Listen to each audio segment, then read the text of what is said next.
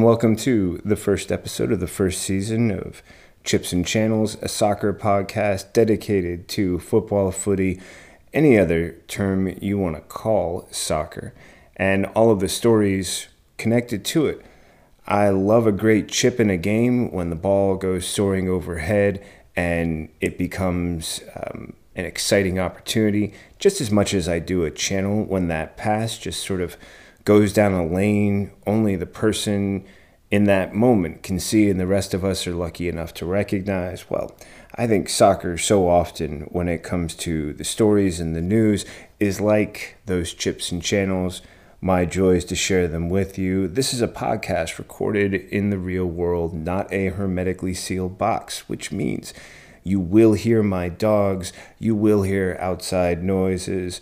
Most importantly, you're going to hear me just like you, doing my best to enjoy something I care about, even while the real world goes on around me. So don't adjust your headphones. The sounds could be coming from my world or yours, depending on where you are and when you're listening. And if you happen to have snoring dogs and barking neighbor dogs and, well, things like that, this could be really fun. And if not, you get a taste of my life, and maybe when you share your feedback with me, I get a taste of yours.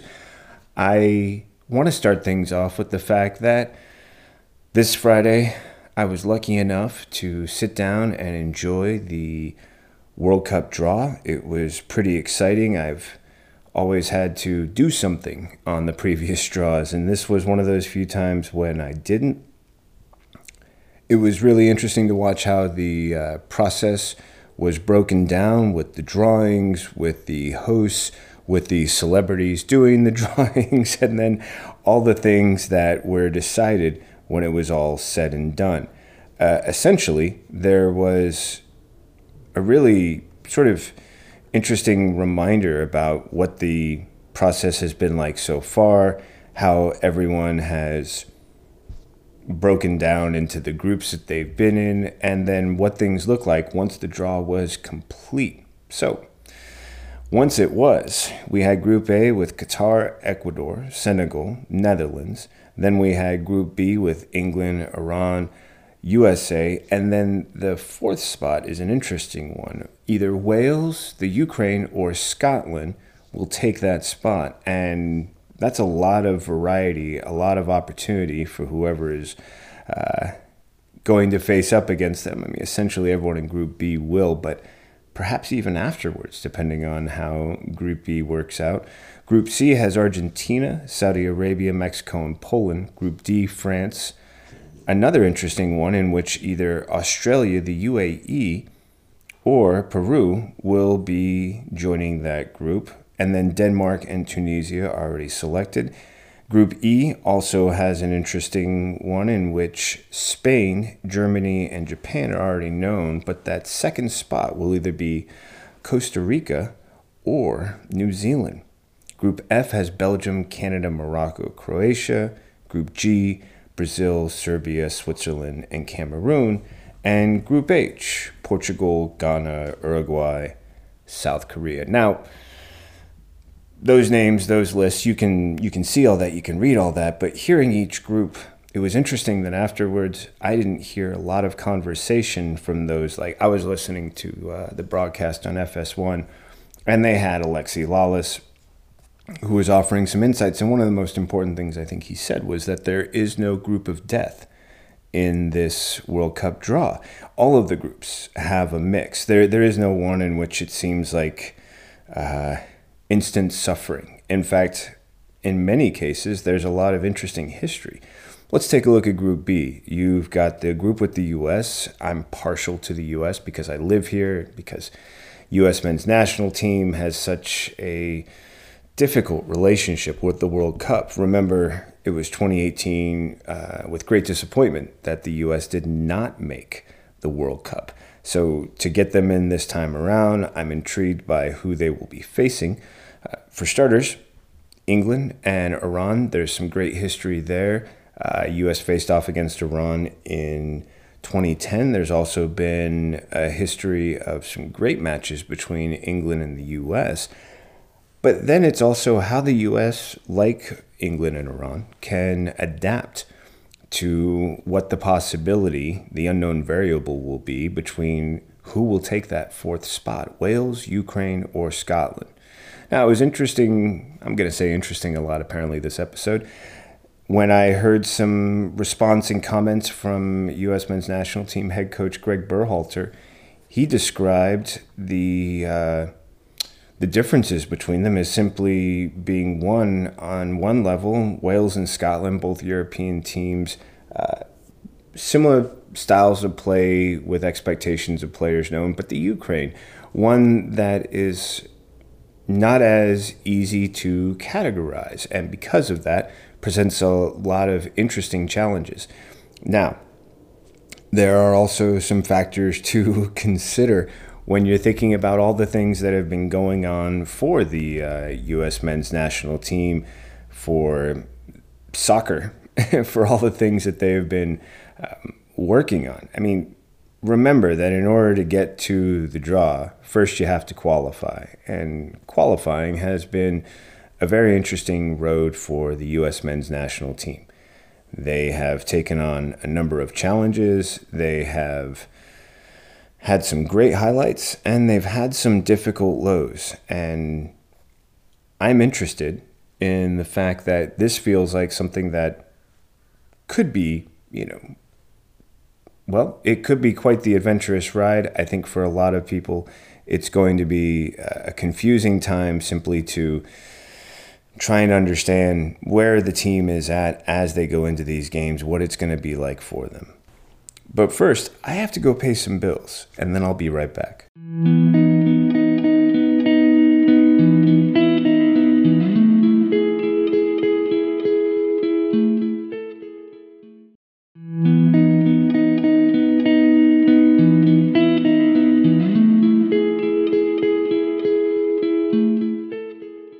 Now, the U S men's national team has had an interesting road. I've enjoyed a lot of their successes, and I know that twenty twenty-one for me was an opportunity to see them really excel. twenty twenty-two has been a road littered with uh, challenges. Those are things that have been addressed recently with a lot of the different lineups that Berhalter has put in play in different matches. After the U S went ahead and closed out their match against Mexico with a zero zero draw back on uh, Thursday, right around the end of March, well, for me, it, it just seemed like that was an opportunity to take away all of the strengths, all of the weaknesses from a game, but also to look at the players that you have and try and understand the simple fact that there have been just so many injuries. I mean, I look at the fact that Weston McKennie has been coming off a difficult injury. Before that, he'd had to miss a few games in twenty twenty-one. Then we had Pulisic coming back from injury. We uh, recently had uh, Gio Reyna coming back from injury and joining the team. And then along the way, there were just plenty of players getting injured. So there's been a number of those things that had to be addressed. There was the lineup against Mexico, and then there's the need to sort of like not play your players too much in all three games to sort of take advantage of the fact that if you do have a variety of players available to you, then it's best to try them out in different combinations and look for ways that you can have more than one lineup that can be competitive, if not successful. So after the uh, Mexico zero zero draw, you might have noticed, as I did, the uh, big four changes in the U S lineup when they faced off against Panama. Um, that included Jesus Ferreira, winger Paul Arriola, Luca De La Torre, Shaq Moore. That was a great opportunity to see new faces, to also give some rest to players like Kellen Acosta, who had already showcased so well against Mexico, uh, Ricardo Pepi, who has just been a constant, ferocious force as a forward. Um, there was a great deal of expectation going into that match, and the U S was not disappointed by the performance. I mean, Pulisic with a hat trick, a five to one score, and those were helpful things to boost the U S after that really tough stalemate against Mexico. But that also means that later on they had to go into a game against Costa Rica where it was very interesting to hear just how many people thought that this was an expected win for the U S. And yet Costa Rica has put up a valiant effort and is not quick to go away. As I just mentioned, they are still potential contenders for the World Cup. Uh, it will either be Costa Rica or New Zealand who will be getting one of those spots that is still remaining and will only be decided by a playoff. Now, I think the thing that's going to really be um, important for the U S is to keep in mind that there were a lot of expected things from all of the games that they went into. And some of that could be based on their performance in twenty twenty-one. And yet at the same time, I also think that some of it could be on the expectations of the team as they continue to play together, as they continue to understand their combinations. And the more you work with someone on anything, the better you develop um, an understanding of who they are, what they like, what they want. And likewise, they understand you. All those things that work best for you and how those two th- understandings can complement each other, well, then you expand that with a team and you have this great way that they can constantly improve that gelling process that's so important and what that can mean for how they feel about themselves and the team as they get ready for upcoming competitions. Now, probably one of the bigger things that I'm interested in is uh, the fact that when it comes to this World Cup, I don't know if it's got my dog running extra up and down the stairs, but you can hear now kind of slumping, and uh, I think that's something that I will be doing when World Cup is played. The last couple of World Cups have been in the summertime. Instead, the World Cup in Qatar will begin in November. It will actually start November twenty-first. It will carry through what here in the United States is commonly known as Thanksgiving and into December. Now that's a that's a completely different take for me. Soccer has always been one of those things where the World Cup is in the summer. That's just how it goes. And yet it's clear that that's something that is changing, and it's going to be an interesting adjustment. I mean, I'm intrigued by the fact that that recently we had M L S games played on Thanksgiving, that Thanksgiving in the United States has so often meant football, as in American football. Classic matchups, classic rivalries. These are the things that have come with Thanksgiving for so long. And now we can say that in twenty twenty-two, there will be a substantial change to not only how the World Cup is played, but where it's played, how there are all these different changes going on, and how these are going to affect the U S men's national team. I think they've got all the potential in the world. I do think that they know how good they are, and that can be a tough thing, because when you know how good they are, you can believe that you're going to get things done. But you have to do more than believe when it comes to getting things done against great teams who also believe, but also know that if they don't have some kind of action behind that belief, if there isn't um, some sort of effort that is being put forth and supported by that belief, well, belief is just belief. You can sit and hope, but waiting for something to happen as opposed to making something happen, there's a A lot of arguments to be had about those two schools of thought, those philosophies. Mine is that the U S men's national team has a great opportunity, has a lot of great talent. And the fact that they believe is something that can be positive for them. But if it's something they rely on, then it might be them knowing that it's going to happen and knowing not doing, which is always, I think, one of the most dangerous things that all of us can face. I love that quote. The knowledge that we can is so often the reason why we do not. I don't want to see that happen in the U S men's national team. I think they can find a way out of this. I'm looking forward to seeing how it shakes out. And I also know that between now and November twenty-first, there is so much that can transpire. And I'm looking forward to hearing and sharing the updates, as well as your feedback to all of these great stories. Hey, I have to take a quick break, and then I'll be right back.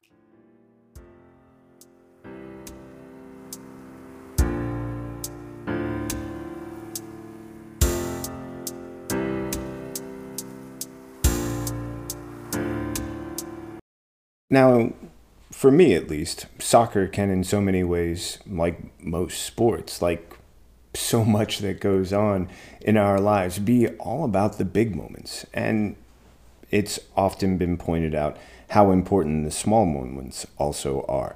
There are so many different ways that we can be sort of blindsided by the big news. I mean, the World Cup draw just happened. There are groups, matches, and variables, and so many great things that we can go, ooh, let's spend a lot of time, if not most of our time, talking about these things. And those are good things. Those are important things. These are things that will be coming up later. So yes, they, they can be helpful to uh, to focus on. But at the same time, there are also those stories where it's a highlight. It's it's a great moment that goes beyond the sport. It's it's one of those things that says, hey, for whatever reason, stop just for a minute. Don't get caught up in all of the things going on and consider just how important one moment might be. Recently, there has been a great deal of discussion about how players are treated when it comes to games. And I think a great example would be the recent game uh, between Egypt and Senegal, in which uh, Mohamed Salah for Egypt had, I think, somewhere around two hundred fifty million laser pointers. Okay, I'm exaggerating, but he had more laser pointers than should naturally occur, unnaturally occur, be allowed, um, be possible when going for a penalty kick. One that he missed, one that could have decided the fate of Egypt in another direction instead of being eliminated from qualifying for the World Cup while Senegal is getting in and will get a chance to show just how good they are and how far they can go. Egypt won't have that chance, and the laser pointers have been a point of contention, something I've seen quite a bit of commentary on. Nothing significant has been done about that yet. In fact, the only uh, big news coming out recently about the Senegal-Egypt game is that Egypt has raised a protest and is asking for an investigation into racist banners that were being displayed by fans rooting for Senegal during the match.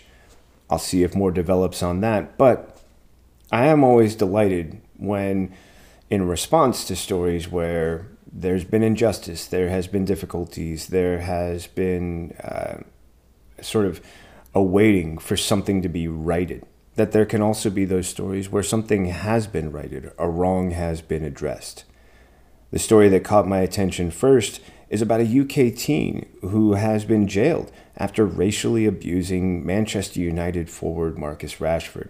Marcus Rashford is one of those people that I would like to imagine myself as if I had ever succeeded and become a professional athlete. I mean, my dream was soccer, but I, I think like most of us who aspired at a young age, any sport would have been great, but soccer would have been the dream.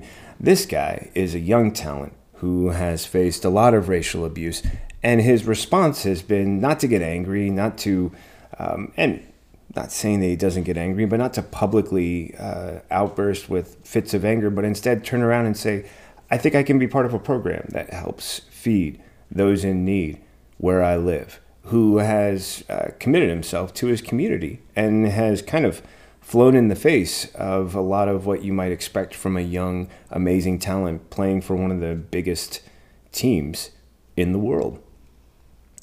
So when I found out that someone who was abusing him, someone who is basically going after a player who's doing good and has the uh, has this sort of evidence to back it up, was being harassed and abused, and then that his abuser was caught, I thought this was a great story to share.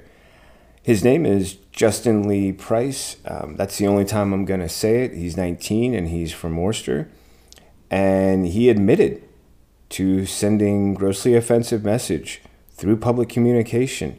And this came to light during an appearance for the Worcester Magistrates Court back on March seventeenth. He was sentenced and um, After initially trying to do some things to pretend that it wasn't he who had made the post, he then admitted to it. He has since been jailed, and he will be serving time. Um, I think it's important as an example to let people know that, sure, you can go ahead and try and, you know, be anonymous. You can think that there are ways to hide who you are, but in many situations, you will be found out. And once that happens, there will be consequences for your behavior. You will be required to pay for those actions. I was really pleased when I heard about this story because I know that racial abuse is something that is upticked in the English Premier League. It, it was something that came to light during the uh, twenty twenty pandemic restart, as well as during the twenty twenty-one season, and I'm even glad to still see it now, that there is uh, the act of kneeling before the beginning of each game in a response to saying, as the uh, announcers are so fond of repeating, there is no room for racism. I don't think there should be.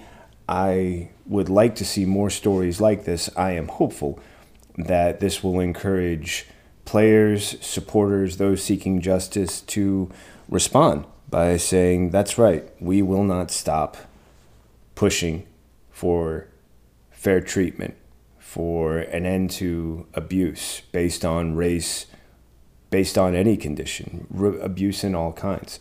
I'm encouraged and I am hopeful, but I can also say that's not my only uplifting, hopeful story.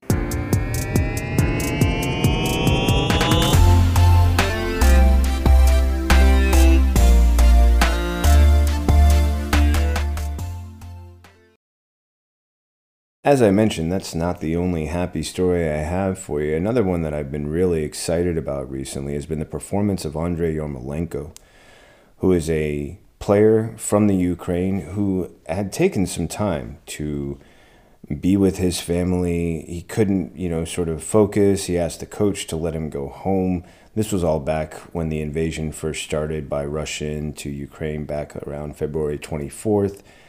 Um, Yarmolenko had been struggling with the fact that he had sent his family to Kiev because his child had a doctor's appointment, and now he was starting to worry, and he was in London, and it was finally around March thirteenth that he needed to return to the sport that he loved and cared about, and it was on March thirteenth against Aston Villa that uh, the West Ham United player was able to really step in and offer a great moment. Seventieth minute, zero zero tie. Uh, the emotions that were felt not only by Yarmolenko, but by everybody who was watching, who was so overjoyed at the uh, at the performance. Um, now, this is someone who has already done what he can. He gave seventy-five thousand pounds to armed forces of Ukraine to help defend the country. Uh, it's something that he struggled to talk about. You know, knowing that there are people facing constant shelling, hiding in basements, um, thinking about the hostilities. And Yarmolenko was quick to point out that so often trying to talk about it just brings him to tears. And he wanted to say that while he knows that not everyone can fight, he believes that everyone can support. In fact, he said that his message is not that all people that not all people can fight, that not everyone can shoot, but that they can help each other. And if they don't, then no one else will help. He has faith and belief that his country can survive, can withstand, but it's been a struggle watching them and knowing that where he is, there's a limit to what he can do. And that even if he were to go back, he's not a soldier, he's not a fighter, but he is someone who believes in the importance of his country's sovereignty, and that when he could finally return to the sport, he could do something that showed the resilience that he wants to reflect of his people. Not only was he able to do that for the team against Aston Villa, but then later against uh, Sevilla, go ahead and put on an amazing performance as the hero in an extra time win over Sevilla, Sevilla. Sometimes I'm going to pronounce things correctly. Sometimes I'm just going to find myself trying to figure out which way I want to pronounce things. But more often than not, I'm going to find myself amazed and ecstatic to be talking about stories like this. I mean, there is something that is important about the idea behind sports and what it's capable of. I think for most of us, sports can be a great distraction. They can be a great thing to look forward to, a reward at the end of a hard week, a great competition in something that maybe we can't all participate in anymore. I mean, as we all get older, there is a limit to just how much we can actually do. Um, and when it comes to doing the things we love to do, we can love wanting to do them, but our ability to actually participate them in them in the... Uh, in the same ways that we once did, that's not always possible. But the fact that we can still try, that we can still enjoy, that we can still be thrilled, um, I think it's a it's an absolute treat. And I think there are more positive stories awaiting us. I was recently just really encouraged when I was lucky enough to see the update about a very well-regarded and emotional moment for a player who came into the lives of just about everyone back during the Euro twenty twenty competition.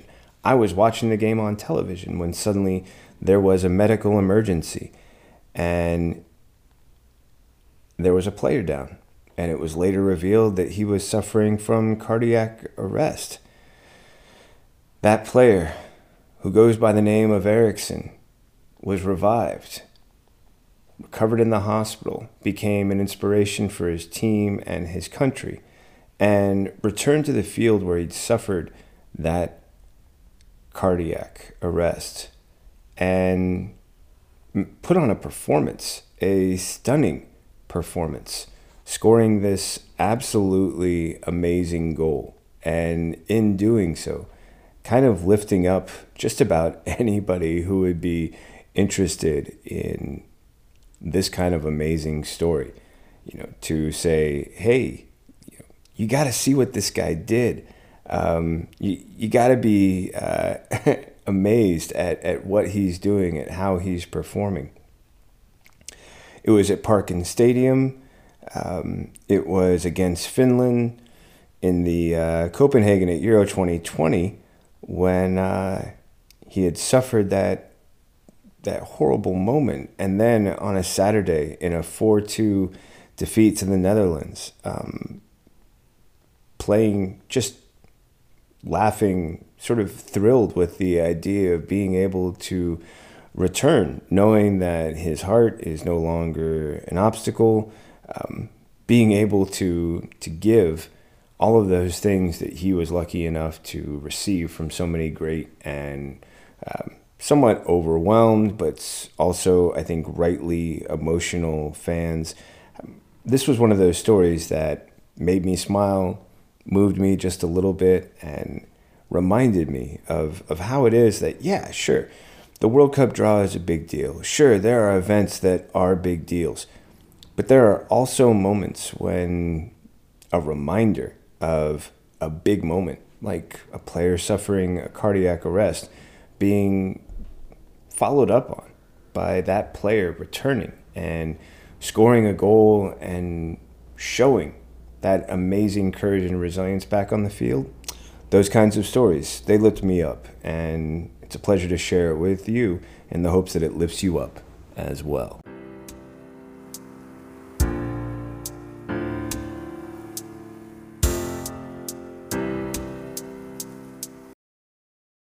So I've got one more on the positive stories, and that's going to be our wrap-up for this week's episode. I hope I remembered everything I wanted to share with you, and if I didn't, I'll do my best to include it next time, or maybe in a comment, or maybe if I missed something that you think was as important as anything I've shared, more important, close to as important, let me know. I would love to hear your feedback. This final story, Barcelona, Real Madrid. It was Barcelona setting a record for attendance, a women's match, the Champions League quarterfinal against Real Madrid at Camp Nou, ninety-one thousand five hundred fifty-three supporters. That's what the dramatic pause was for. I'll do it again. ninety-one thousand five hundred fifty-three supporters. The previous record, which had stood since nineteen ninety-nine, when ninety thousand one hundred eighty-five fans watched the World Cup final between the United States and China at the Rose Bowl, Pasadena, has been surpassed. Some estimates suggested one hundred ten thousand attended Denmark's win over Mexico at the Azteca Stadium back in the nineteen seventy-one World Cup, a tournament that was not officially sanctioned. The existing high prior to Wednesday's Clásico was sixty thousand seven hundred thirty-nine, set when Atletico Madrid hosted Barcelona in a league game at the Wanda Metropolitano in twenty nineteen. Usually, Barcelona plays their home games at the six thousand seater Estadi Johan Cruyff at the club's training ground, but the match was moved to Camp Nou to accommodate a bigger demand for tickets, and I think it was the right move. It's just the second time that the European champions have played a competitive game at what is a ninety-nine thousand three hundred fifty-four capacity stadium. Um, this was big news. This was, for me, so exciting to consider. Um, I think it's pretty amazing to have anyone cheer you on when you're playing a sport, when you're doing something you love, but ninety-one thousand people. It's it's really quite amazing. It's definitely a testament to the growing popularity of women's soccer and the growing popularity of soccer overall. I think it's really exciting to consider just what kind of venues this could open up for future engagements, future matches, what the sort of appeal might be for upcoming Uh, women's professional games. I know that the ones that I've caught have been exciting, thrilling. I know that there were times when the U S men's national team was not someone I was trying to watch, but the U S women's national team was full of thrills and spills and all the soccer joy I could get. And I know if this translates to more games on television, I will be watching those games. I will be cheering along. And who knows, if you're there too, we could be part of another attendance record, perhaps for the most game or most people watching a game on television for a women's professional national team, whatever it might be. I know that this is the start of something special. I'm looking forward to what it means for women's soccer, for soccer overall, and for all the future stories I get to share with you right here on Chips and Channels. Thank you so much for hanging out with me. Thank you for listening in. And if you continue listening, thanks for that too. I know there's all these requests out there for you to subscribe and never miss, but all I ask is that when you remember, come and enjoy the next episode of Chips and Channels and great stories I want to share with you. And also, let me know what you think about any of the stories I've shared or a story you think I need to share. I can't wait to hear from you, and I look forward to the next time that I can talk about Chips, Channels, soccer, football, footy, and all the great stories that go with it.